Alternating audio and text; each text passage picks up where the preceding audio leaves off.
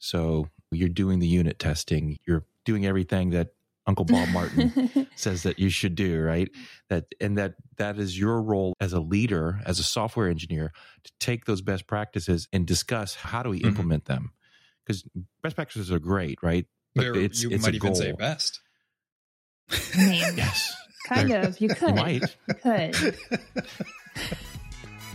You're listening to Working Code. And now your hosts, who wish they were Boolean, so the next time they're wrong, it's only by a bit. Adam, Ben, Carol, and Tim. But it's show number 32 for July the 21st. And on today's show, we're going to be talking about what comes after senior developer. When you're ready to move up, where do you go and what are the, the trade offs there? But as usual, we're going to start with our triumphs and fails. And it looks like, Tim, it's your turn to go first, buddy. All right. Well, I got to guess it's kind of a triumph. So I've talked about it before. So we have, um, we basically ship all of our data. We have a, a database that we write to, and we have a database that we read from for reporting purposes. And so we have a, a transformation service that takes all of our data from our MySQL database and sends it up to a Postgres SQL database on AWS and then it builds some materialized views.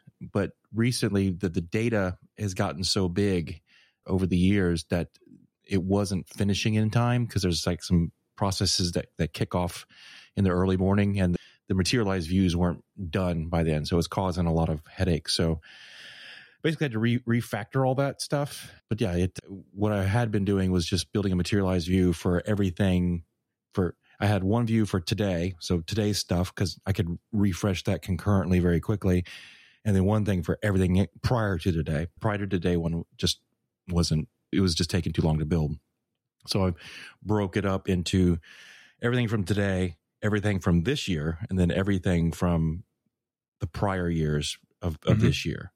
And so the prior years from this year, I don't ever have to. Well, I don't have to rebuild, but once a year, which it takes about 16 hours Wow. to build that one because I'm, it's all the indexes and things were written on it. But yeah, after a couple days of, of doing that, refactored it all. Now it's it's running great. So was happy Is with that. 16 hours the new time, or did you cut that down? No, well, I mean, 16 hours is about what it takes for for doing it the way I'm doing it now, where it's everything from Gotcha. a prior year. But I only have to That's do that once a year. The the one that runs for that's doing this year, it takes about 15 minutes to build the entire materialized view. So it does that, kicks that off at midnight, says, "Give me everything from yesterday and this year," and builds up materialized view. But main thing is it runs super fast because it's materialized view in Yeah. Postgres SQL. Cool, cool. Do you know how you can tell when a, another developer is using Postgres? How? Just wait. Yeah, ask. you don't have They'll to worry you. about it. They'll let you know. I I don't get I don't get the elitism in that. It's it's just another database for me. Some developer chose it and So it you didn't fine. pick it. So You just landed with it. no, I, I didn't pick it. Yeah, just dealing with it. But as I said, I think I said another show, the the way it deals with dates is really weird. I don't know why it's so weird, but using I don't know if you want to call it a materialized view in the Postgres sense, but in general, just the idea of using some sort of a denormalized set of data that is catered to some set of reports. I feel like that's the promised land that I've never quite been able to get to. We have uh, primary databases and read replicas, and we'll do a lot of reporting on the replicas, but the replicas are just an exact structural match of the primary database just on smaller, weaker machines. And uh, I feel like we've never really been really able to leverage the idea of having a true report oriented structure of data. Um, I want that. I want that bad. It it, it is Yeah. pretty nice because it's like you don't have to do. I don't ever have to do any joins when I'm querying those materialized views. Everything's just flat, and so it, there's no joins. Everything you need's there. You don't have to go looking for that. Where's that field that I need? It's it's are the materialized views, is that just for internal employees at your company or are these customer facing in some ways? No, it feeds our, our some of our, our APIs that do reporting. So yeah, it, customers and internal people Oh, use it so as well. nice. But the best thing about it is just how incredibly fast it runs. That's me. How about you, Carol? Okay, so update. I still have three bird eggs. They're doing good. No cats have gotten to or anything. The mom did fly out of the birdhouse today and scared me pretty bad because I wasn't expecting a bird to be in the birdhouse. I mean, I don't know what I expected to be there, but I was hoping it was just three eggs. Anyways, so I have three eggs. And then um, I'm going to go with a big triumph. So I talked a few weeks back about being selected and getting into the Peachtree Road Race, and I finished it. Heck yeah. I have on my race shirt today, and Oh, nice. not that not that everyone can see it. It has a big giant peach on it. Yep. So you know when you text someone a Looks like a peach, you know what it means. So when I was in my call today, one of my coworkers was like, "Oh, is that your shirt from the race this past weekend?" I was like, "Yeah, it is, and it's not a butt; it's a peach. It's a peach. I'm a Georgia peach, not a Georgia butt." So yeah, I did pretty well. I finished in an hour five fifteen. So I did a 10k, had a lot of fun, got really hot, but loved it. So I want to do it again. So yep, that's my triumph. Yay! What about you, Ben? I'm going to go with a failure. I, I think when I look back on my career, some of the things that I regret the most are having a bad feeling about something and then not pushing back hard enough against the people who want to do that bad thing. And the bad thing is almost always introducing some new technology or or paradigm shift in the way we're doing something. And it's top of mind for me because I've been trying to refactor a little bit in our uh, legacy Angular JS application. And years ago, some of the engineers decided that Angular JS wasn't fast enough, so they pulled in React. So now we have React components being rendered inside parts of our Angular JS application. And for those of you who don't know React from Angular from Atom, they have completely different paradigms in the way they do change detection and how events are propagated and they're just two completely different frameworks and having to manage life cycles across both of these is such a headache. And the problem is the stuff that exists in react is now sitting there in the application for the most part rotting because nobody wants to touch it. Mm. and the stuff that's in angular is updated very regularly. And not that it's terribly good but it's at least updated. And it just makes me i never wanted to pull react in. When it was pulled into the time it was claimed to be pulled in for performance reasons which i think is almost always a little bit of a red herring hmm and it's it, it's and, I- and i'm not trying to hate on react. If it was just a react application it'd be great. If it was just an angular js application it'd be great. It was the fact that these two were merged together but it, it- it's not just this one time. Even just like yesterday i saw a pr come across my desk and i left a comment. I was like i don't think that's a great idea. And the person was like no it's going to be fine. I was just like okay. I, you know what? I have this mentality where it's not that it's not my problem because it's still my application Mhm. but it's like oh you're making this decision so you'll be around to maintain it the problem is that that ends up not being true most of the time in in the long run so the things that i didn't push back against thinking that other people would be there to maintain it most of those people are no longer there And Yeah. now you're maintaining it. and now i'm maintaining it Mm-hmm. Ugh. That's We've been there. Ah, anyway adam what do you have going on Well, how do I want to say this? I am an unabashed React fanboy. And I agree with you. Like if the code is 99% Angular and that 1% React and nobody wants to work on the React, that's that sucks, man. I'm sorry. Yeah. yeah yeah it's unfortunate I'm going to go with a triumph this week. I have a weird thing, but it's super neat and kind of mind bending and, and just cool and fun. So uh, we've been working on this feature flags thing at work. And the, I think, I don't think this made it onto the show at all recently, but one of the things that we were trying to figure out is how we were going to store the data long term because we have a whole bunch of customer databases, but this data is cross customer, right? So we have feature flags that we might be able to turn on and off for specific customers and specific environments and sort of thing. It's sort of another abstraction layer uh, on top of the customer layer. And we don't have a, a central database for stuff like that. So I was trying to figure out what can I do to store that data. And this is not the first time we've done this. It's actually the second time, but I'm making a few changes to the way we're doing it. But basically, the application runs and on startup, it reads the data for our feature flags from just a flat text JSON file. Uh, and that's the feature flags that it serves via the API. And then let's just say somebody goes into the admin and um, modifies a feature flag, what that does is it updates that file in place in the application as is running on like a Fargate service on AWS.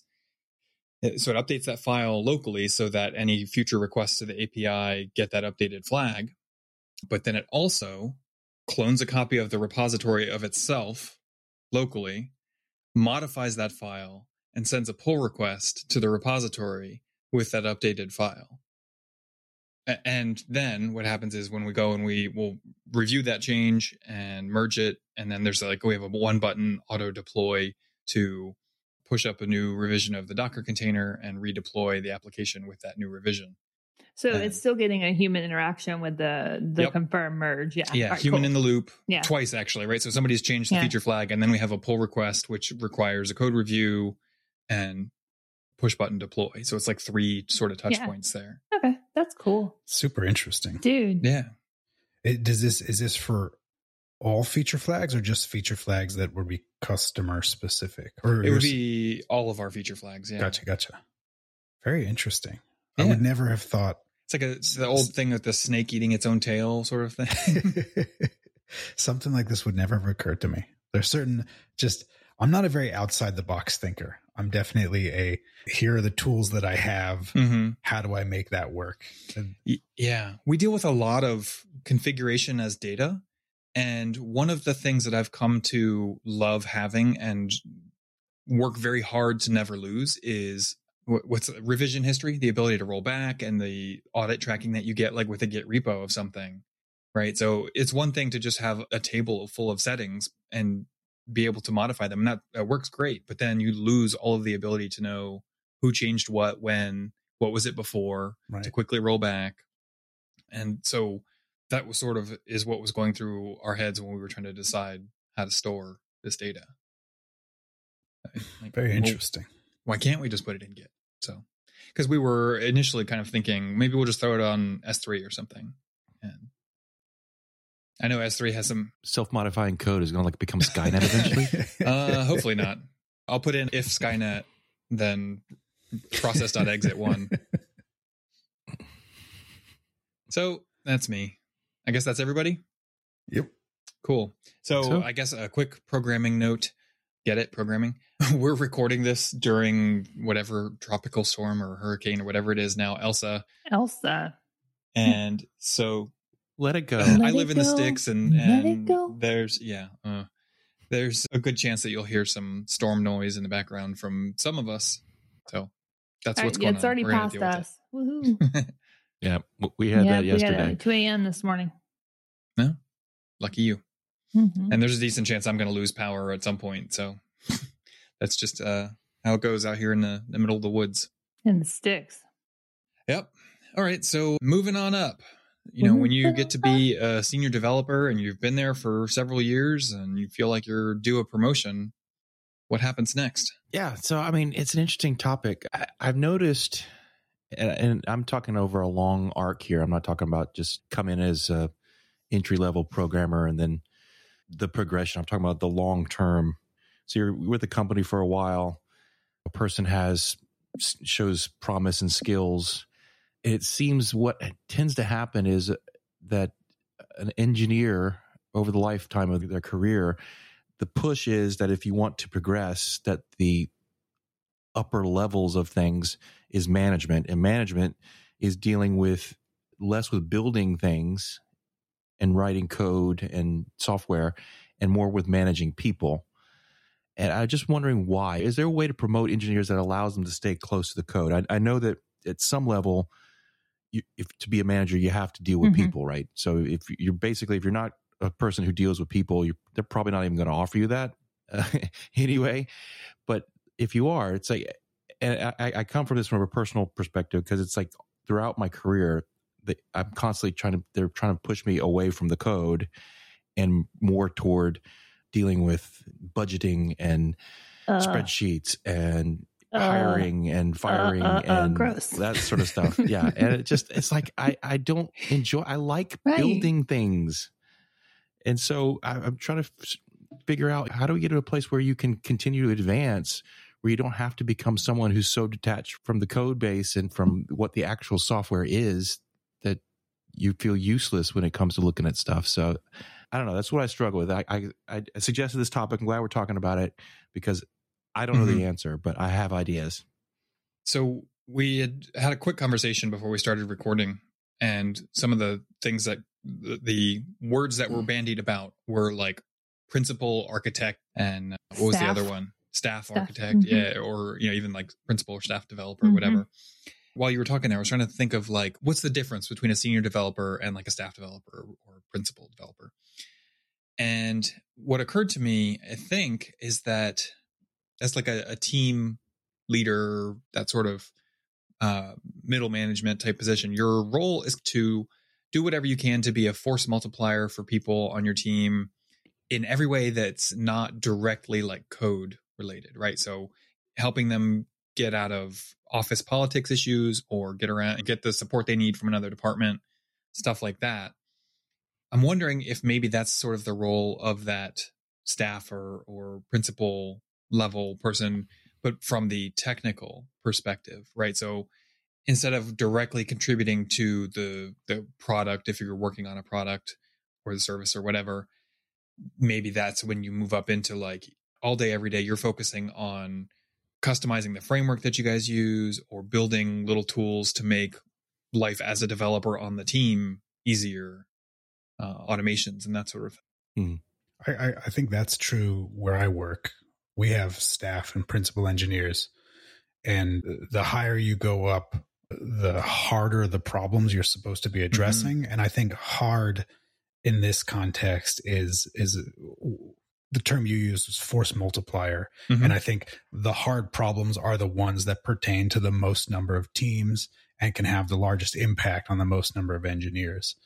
And I mean, full disclosure, I am also a principal engineer and I don't do any of that, which, which also gives me like a tremendous amount of imposter syndrome. I was just told one day that I'm a principal engineer and, and I was like, okay, Like, so I'm just going to con- continue to do all the things that I already do. But, uh, yeah, that's, uh, so, so that at least rings true what you're saying over at, uh, at InVision for sure. I mean, so you talk about principal engineers. So what about the role of CTO? I guess uh, you know what I think. In my opinion, as somebody who technically is CTO, but at a five-person company, that role is going to vary tremendously depending on the size of the company and, and what the company does. Yeah. Right, a CTO for Walmart is going to be a vastly different job than me. And I'm a CTO that's also an IC, right? I, I'm an individual contributor and I am writing 99% of my time I'm writing code Mhm. you know the rest is like meetings to facilitate writing code so i don't know does that answer your question Yeah, I, I, I kind of. What you bid? Are you a I CTO? was I was formerly a CTO, and uh, yeah, I, I just don't know how to do it. I'm a I'm an indi- individual contributor through and through. Cut me and I bleed code. I don't I don't know Mhm. what it means to organize teams and have a vision of where you want Hmm. something to go and have a roadmap that gets you to that vision. I'm very much a short-sighted thinker. Mhm. Like, like I said in the triumphs and fails, like I am a here's the tools that I have. What's the most that I can do with it? I don't have the muscle for thinking, how do I build new tools? What if I use totally different kinds of tools? Like that's, it's just not a, a mindset that I have. And I've never focused on trying to improve that. So for me, the closer that I can get to the code, the better. Yeah. Now, the problem though is that I also want to have an impact and I want that impact to also be largely customer driven. Meaning, I want to have contact with the customers and I want to yeah. be able to build things that the customers want. And it's hard sometimes to get all of those desires to kind of coalesce into a proper job. it's a very small intersection on your venn Yeah. diagram yeah, there. yeah, yeah, Mhm. exactly.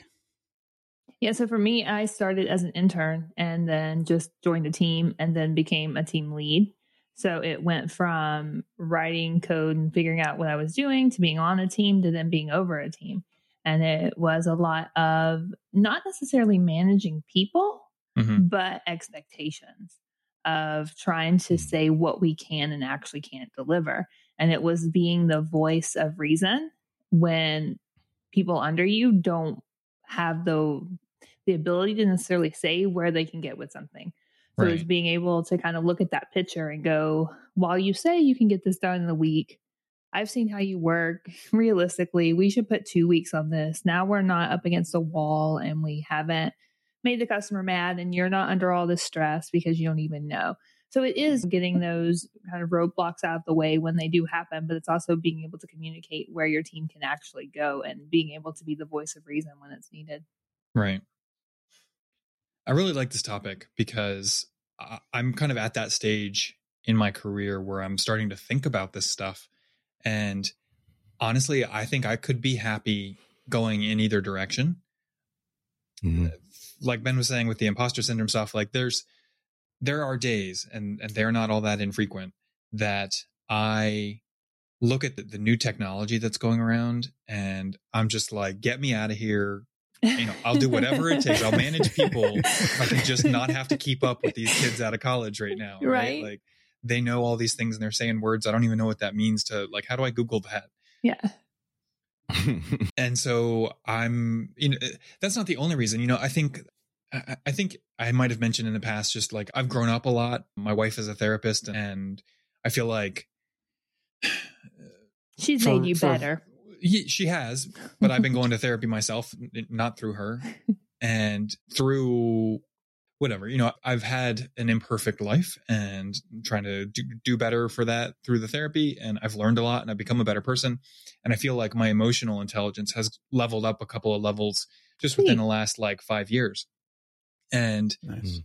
I, in that regard, I see that possibility of helping a, a team of people or something like that. And I see that as a, a very possibly fruitful path forward for me. But at the same time, when I think about the code that I like to work on, it's the stuff, it's the automations, Yeah.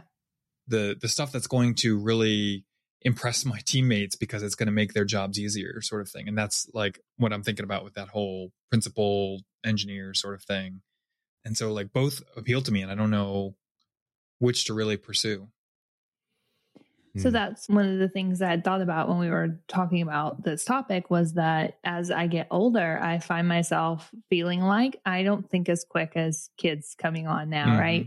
These youngsters, they just like whip out things and they're just thinking through. And I'm like going, hold on, wait a second. I need two more cups of coffee to even comprehend the sentence you just said. So I lean like just a minute, all right? Then we'll come back to this.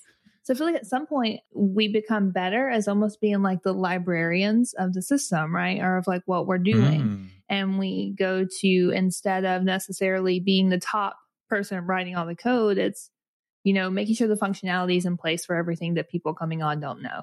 So Mhm. again, it's putting things in front of the people on your team to make sure they have what they need to keep moving forward. And it's things they're not going to have when they come on. It's going to be you now spending more time sharing knowledge than writing code. So you're going to have to give up some of your time to keep the company growing, to keep your team growing. So you're going to have to step out of code at some point, not Yeah. 100%, but a little bit so that you can, or I would say even like half the, your time to keep people on your team moving forward. Yeah. You have to share the knowledge. That's a good point. Yeah, I, I mean, and that does seem to be. I mean, just because you have more experience where you're at, you you eventually become a guide in, in some And sort of way, right? That's a compliment to me. Like, I Yeah. take that. That's nice. And I kind of would step back a little bit and say, so what what makes people want to be promoted in the first place, right? So one money, right? They're Dollar, dollar Obviously, bill, you're gonna yo. make more money, right? Than, than Mhm. dollars, right? But beyond that, I, I I don't. For me, money has never really been the big motivating factor. It's it's. I think Ben kind of hit on it. Is feeling like you're making an impact on the Mhm. product, and that you are making sure that the course that the company is going on is one that is is thought out and not just reactive. And so one thing I kind of envision that I want, I don't want to be a general manager of, of a company where really my only job is to administrate layers of bureaucracy below me fun. no. it's not fun. I've seen that job and I don't really want to do that. But what I do feel passionate about is the product, right? Building the product roadmap, talking to customers, like Ben was saying, knowing what the customer's issues are, building things that that solve the problems that they have and necess- and not necessarily I can't build it all. It's a team of people that are building these things, but making sure that when it is being built, it is being built with best practices. So you're doing the unit testing, you're doing everything that Uncle Bob Martin says that you should do, right? That and that that is your role as a leader, as a software engineer, to take those best practices and discuss how do we Mhm. implement them. Because best practices are great, right? But There- it's you it's might a even goal. say best. I mean, Yes, kind of. You could. you might. You could. but how you implement them is varied, right? So someone has to make that decision. And I think that's where years of experience trumps the wide eyed youngsters coming in that just have great ideas, but not necessarily real world experience. So, whatever that role is, I don't know what role I just described product owner or CTO, I don't know what you call that. That's sort of where I would like to see uh, people grow into if they have the Mhm. bent for it. So, and some people, honestly, they, they don't necessarily want promotion. They just like, you know what, just give me year over year partial, you know, cost of living increases and I'll keep doing what I'm doing. And, and that is absolutely Yeah. fine. You need people like that on a team because not everyone can constantly ladder climb. If you do that, you just, your organization is going to be sustain that unless it's growing ridiculously right yeah fast. you, no no team needs 12 principal architects and one intern Right. Yeah. Yeah, for You sure. know, it's funny though that you say that money is not necessarily your primary motivator, and and I'm the same way. And when the pandemic hit, InVision's been a remote first company since day one for the past eight years. But then when the pandemic came about, some of the really large tech companies like Facebook and Google started to be much more remote friendly, if not remote first. I think a lot of Facebook people can just now work remote indefinitely. And uh, we definitely lost some engineers to these big companies. And in their Mhm. exit interviews, they were saying, We're leaving because we just want more money. And and I remember hearing that and pushing back against that idea. And I'm like, no, that can't be right. It Like can there's be. There's gotta be some cultural problem here. Like they're Well- not feeling autonomous enough or they're not feeling empowered enough. And they were like, Mhm. no, they just want more money. it's Yeah. just like I couldn't connect with that. But that is the easy answer, though. But sometimes that's the easy answer to give. But there's also something else, right? Yeah, yeah. That that they're not telling you in the exit interview. or I mean, and then some people it may be about about the dollar. Like, really, if you are, if I see a job where people work at that I know, and they're telling me that my quality of life is going to be about the same as where I'm at now, I'm going to face the same struggles. I'm going to have the kind of day to day. It's not going to be much different from what I'm doing now, but we'll throw on 30 grand to what you're making right now. Mhm. I Yeah, mean, see ya. it, it is about. yeah, I mean, it's just dollars then to me. I mean, I Yeah. didn't my when I left where I was at recently. It really, honestly, was a a new tech stack. I was really excited about that, and dollars. That's that was Yeah. it. You would see, that Yeah, there was but I another mean- reason. Even if I was going to not a new tech stack, the dollars would have still been Mhm. Yeah. enough. Yeah, I I was just gonna say, and to be clear, I'm not diminishing that money is a very powerful motivator and that it it gets you a lot of stuff. I I like shoes. I'm sorry. I was just surprised that that was what people were stating as the reason that they were leaving. It, Yeah. it didn't occur to me that that would be such a driving force. So, I uh, like I totally agree with everything we've just said, but I think that the way I think about it is a little bit different. So, the one thing that you can't change is the amount of time that you have. Mhm. Right. Agree. You you can't add more hours to the day. You can't, for the most part, you can't affect how long the work week is. You can change your employer to try and go to somewhere that has a four day work week or something like that, but your controls on time are extremely limited. So, what I like to optimize for is a way, whatever I can do to make the most of my time. And that means something different to everybody. The way I spend my weekends with my family, my current employer, we have not unlimited PTO, but you know, I don't even know how to describe it. Just sort of like keep your what keep the best interest of the company in mind. PTO. Mhm. I'm taking a, a week off next week, and I took uh, you know some time not that long ago, and whatever. But yeah, I mean, so I, I optimize for time, but I think that having more money can help you make better use of your time. Like we were talking earlier today, Ben, about how nice it would be to have a personal assistant. If you're getting paid 30 grand a year extra for no reason, all of a sudden you've bit done basically a, a, a lateral shift in technology, Yeah. right? Are you not going to consider like, hmm, maybe I can get a personal assistant now, Yeah. right? Like, Good point. Someone's gonna come clean my shoes now. Yeah. I'm not just gonna buy them. Someone's gonna clean them. No, but that's a really good point. I mean, I live very comfortably. I will admit that. So I think uh, the, money doesn't remove pain from my life No, right now. no. And there was a point in my life when I was younger when I it was very clear that all of a sudden in my life I had more money than I had time, and Mhm. time became the very limiting factor, and it, it like refocused everything. It does. Yep. That's there. There's like an inflection point early on in your career. Like when you're a young Oh like, yeah. your high school, early college, or even first few years out of college, it's like all you have is time. Mm-hmm. Nobody's Mhm. dying to beating down your door to to pay you tons of money. You have, you know, maybe you're not married or or whatever that sort of stage of your life, so you've got free time, and the, like that. I'm thinking about like open source work and that sort of thing. Like you have all this time, and maybe you can use the time to make money. And then you hit this inflection point where it goes the other way, and now you want to use your money to make time. Mm, totally. Right. Oh Yeah. man, Man, I- mind blown right now. I, I will I will have my inbox open and I'll see unread emails and I'll sit there and I'll have a little conversation with myself. I'll say like, just read it, just read it and reply. You can do this. You All can do 3,000 it. of them. Even just one. I'm like, this is an important email. You should open it. You should read it. And then I'm like, no, I don't have time. I've got other stuff to do. And I just, I, it's like my whole being refuses to prioritize anything but like a very slim select few activities. It's very, uh, it's very limiting. I'll, I'll admit that. So I did something very bad with my email, Ben. I, I, I really don't like replying to emails either. I'm, I don't think I'm as bad as you are, but I just I don't like seeing them there either.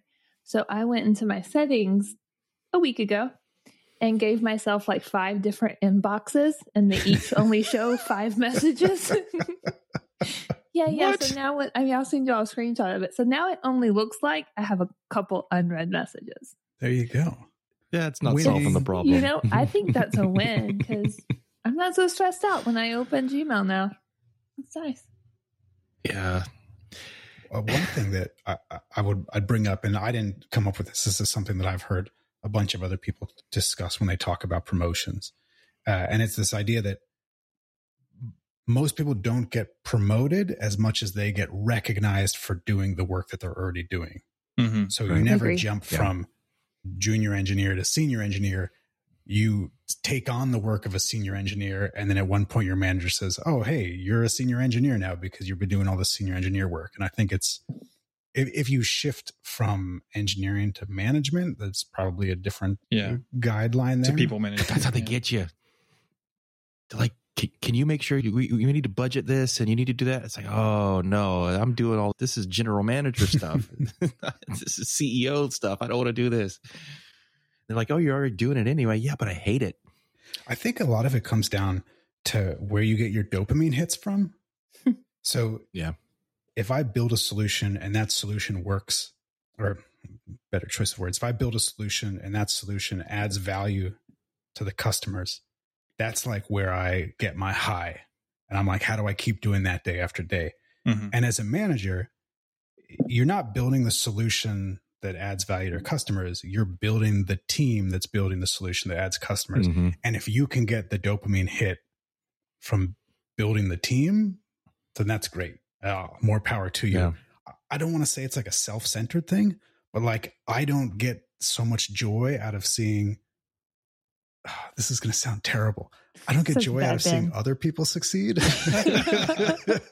You were right. Bad It does. Ben. That sounds awful, No, like, Ben. and, uh, and, uh, and what I mean is like I want to be there on the front line. Yeah. Like I can't. I, I don't get joy out of standing behind watching other people do the work.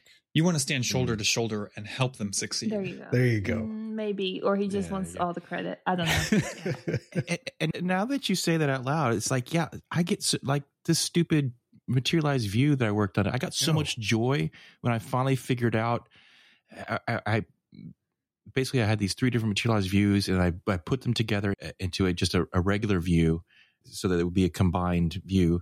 And it was running really, really slow. If, anytime I, I, I would try to uh, do a, a limit and do a, a sort, and I couldn't figure it out. It took me two, three hours. I finally figured it out and fixed it. And I was so Mhm, happy mhm. figuring that out. And to be clear, there's no one right way. Uh, You Oh, know, no, in, no, in the same not. way that Tim wants to eat something that has like a million scobles. No. Or, I don't know what the term is. Mm. Right? And, like then after it, he'll he'll wash it down with a SCOBY. Right. Oh. Yeah. So so like I get a high off of building things very low level. I had an engineering manager, Rich Armstrong, and when he showed up at the company, he was like, I came here to ship product. Like Mm. he didn't want to build the things. He No. wanted to build the team that built the product. And like that's how he got his high. That's great. And that's totally great. It's and we're just not all built the same way. And I feel like most engineers aren't going to end up on that path. And I Mm. think with this conversation, it's okay to say, hey, look, I don't want to go into management. I don't want to be the person handling all of this stuff. I want to keep going in technology and force your way into it. Make Mm. sure that when you're promoted, you're still doing the thing you love. Don't take a job that or a promotion that's going to put you into a position that you hate. Yeah. Like make Yeah. sure it's something you love. Find that job. And if it's not there, make it a new job. Yeah. And so I- I think, I mean, it's kind of going to boil down to that you either, if you are a person in charge that has people under you and direct reports, or if you're an employee, there needs to be a conversation at some point to say, what does success in my career look like Mhm. for Mm. the future? There needs to be that conversation because there, there are people will tend to assume that what it is they want Mhm. is what you want out of a job. And that's not Right. always true. You need to have that conversation. And I, I've done that with people that, I- that I work with and people that, that report to me. I'm like, what is it that gets you going? What makes you happy? Some of them are customer service people and they just really enjoy interacting with people. Great. I mean, so what does success look like? And if you got to have that conversation and you know and i've had that conversation with people i report to is I've, i told them i said look i'm not looking to be a ceo or a general manager i always want to have my hands on the product and i know i can't build everything by myself i'd love to if i could but I, I can't We're not all uh, Ben. Need a t- right you're not bad but i need a team but I, I definitely need to continue to be in it but the thing that scares me is that in most companies and it's true in our company so at some point our division will will be split off it'll be a separate business unit inside of our parent company and there will have to be a general Yeah. manager uh, and but basically that general manager has the power to fire me now i could hire this general manager i could select that person and then at some point they could decide they don't need me and i No. don't like that at all No. and so there's that fear that i need to have that power so that someone above me Man, can you're but in a like catch. right it- but in the grand scheme of things someone above you This is can true. always fire you so yeah. I remember listening to a podcast. This was maybe two years ago, and I can't remember which one it was, and I can't remember who was being interviewed. I think it was someone who worked at Google, and this woman was saying that she bounces back and forth between engineering and management every two years. That she hmm. do two years of management, two oh. years of engineering, two years of management, because she feels like, yeah, I think she would like to get back into the engineering to kind of refresh the on the ground skills and then she liked to bounce back into management so that she could do more team building and, and force multiplication. And I'd be curious Hmm. to see what kind of Yeah. stuff she was doing as an engineer during those years. Because I feel like if I were to step away for two years and try to come back, I would be so lost. yeah, I agree. Well, I mean, I wonder if she Mm. fully steps away or if Yeah. it's like kind of what I had done where I'm like, okay, I'm half and half, Mm. like spending half the time doing customer road mapping and Right. engagement things, and then half the time still writing some of the code. So I'm not fully out of it. So I can still help. Yeah. But I went, so I, I kind of went through the phases of really enjoying just writing code to really enjoying the team to then going back to like managing the team and being over teams to to going back to I really just like being on the team again. I like just like I get to make decisions on where we're taking the product. I still get to to have a lot of input and everything, but I don't have to deal with budgets and I don't have to hire, I don't have to fire. Like we did this like peer review this year. So for our career conversations, it was like, hey, here's a list of everyone on your team. Give us feedback on them. Like go review your own teammates. Like to me, that's better than any manager review that I've ever gotten to have my team give me those reviews. So I think I'm back to the point in my career where I really just like being on a team. Nice. I don't, I don't want to be over people. Mm. So if I could take us back to, I don't remember who said it, but we were talking previously about promotions and like title versus money Oh yeah. and and some i just had a couple of thoughts around all of that that i wanted to to throw out there so the whole point of promotions and a pay increase and the title i think is there's i'm sure there's a lot of aspects to it but like a it's to recognize you for continuing to grow in your career b it's to give you an incentive to stick around right Mm-hmm. and C, I think it's also. Did I do like A two C whatever? Um, Sure. it works. then it, it- it's to keep it interesting for you, right? To to keep challenging you. Yeah. And I think that as long as you're getting what you need out of the job, and that includes enough money and whatever's important to you, whether it's challenge or recognition or a title, you know, everybody's different. Everybody's motivated by different things. If you're getting what you need, then there's no reason not to stay where you are, right? Like you don't need to quit your job just because you haven't gotten a promotion in five years. But if you haven't gotten a pay raise in five years and you're you feel like you're falling behind, you know, your peers and eh, whatever, you know, you're struggling to make ends meet, then yeah, I think it's time to look for a new job. But sort of the same or, or the other side of the same coin is like, yeah, none of those things are necessarily required. And so like okay, maybe there if on a really small team, there's no room for a principal engineer sort of thing. But as long as you're getting enough money and uh, the right kind of recognition on your team, then it's fine, and you may be perfectly happy.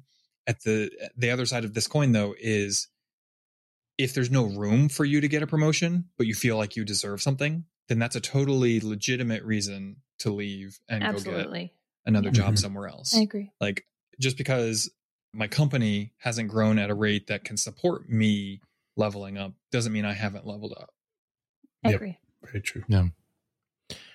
I would say that the double edged sword, though, of promotion is the Peter principle. I don't know what the Peter principle is. So the Peter principle is it's a concept by a, a guy who wrote a book called the Peter principle, where basically it says that people in a hierarchy, which most businesses Mhm. tend to be a hierarchy, they tend to rise to their maximum level of incompetence. so they keep getting promoted until they reach a point where they fail.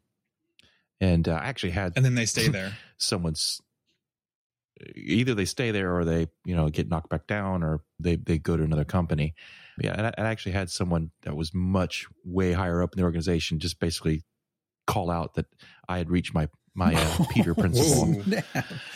That's that's a burn, yeah man. i was not too Ouch. not too particularly happy with him at that point because yeah i was just going through a lot in my personal life at that time and so my life was my life had gone to crap and so it had nothing to do with my competence it had to do with just my Right. concentration Sure. at that point but but yeah it's just like they're wanting to constantly be promoted you know if you're a person who feels that that's what you are gauging your success mm-hmm. as be careful because eventually you're just going to reach a point where they're going to continue to promote you to a point where you, they put you in a job that you have absolutely no right to be in and you're going to fail. And it's going to be humiliating and hopefully you recover from it. I, I did. I did and i'm much happier now and I, and now i know my strengths and weaknesses and that's why i've i've made the decision look i am not going to be a ceo slash Mm-mm. gm that is not where my strengths lie. I know where my strengths lie I know how to build stuff. I know how to help a team build stuff. And I know how to talk to customers to get what they need out of it and deliver that to them. And that's what I Hmm. want to do. You know, it's funny. So at work, we do a lot of peer reviews. So I think we do them biannually, where you have to review several other people, and then they review you. Not necessarily the same people, Love but it's, it. and and I had to review my my director, and I said in my review, I was like, you need to not worry so much about my career, because he's definitely a like, what's your growth path look like? What does your career look like? You know, how do we keep you moving forward? And I, I in my review, I'm just like, I got customers. Those customers Yeah. have problems today. They're going to have problems tomorrow. They're going to have problems the day after that. Like, I got things to do. You don't have to worry so much. When I run out of things, I will let you know. yeah.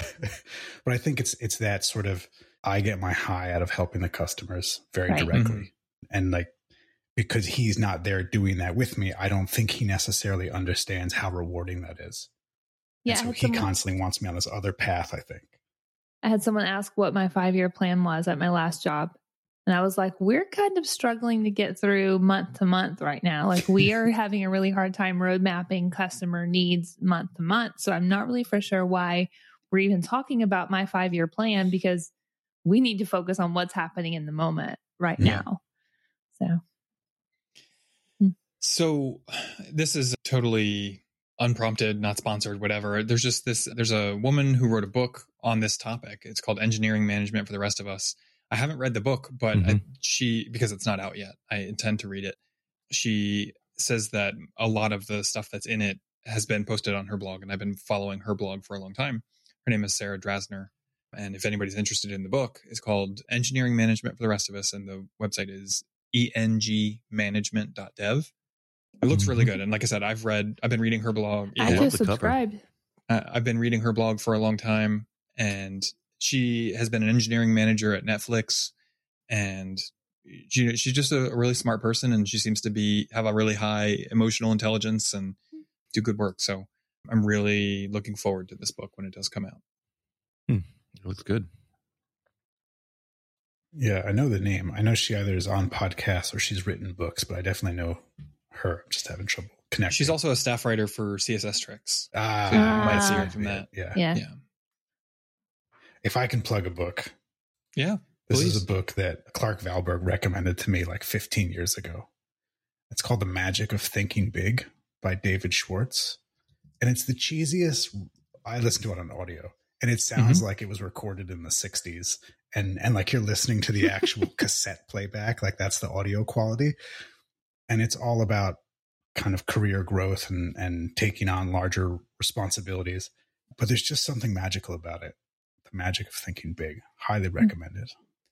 I, I don't know where. I just I remember seeing this book cover like earlier today. I was I was looking for new books to read for this camping trip I'm getting ready to go on. Hmm, And I Or somehow. I came across that cover. Oh, but the audio, the audio, you got to do the audio because it's it's all about the guy's intonations and it's just fantastic. I was thinking that we should see if Sarah Drasner wants to come on and talk about engineering management. uh, Yes. when maybe when the book is ready to come out or something. yeah, that would that'd be be great. No, Keep okay, that cool. notify. I'll send her an invite. From one published Yeah. author to another. Well, Got your Oh, book. you got it in the mail today? I got oh, no, I got mine Yeah, Monday yeah, I- and started reading it.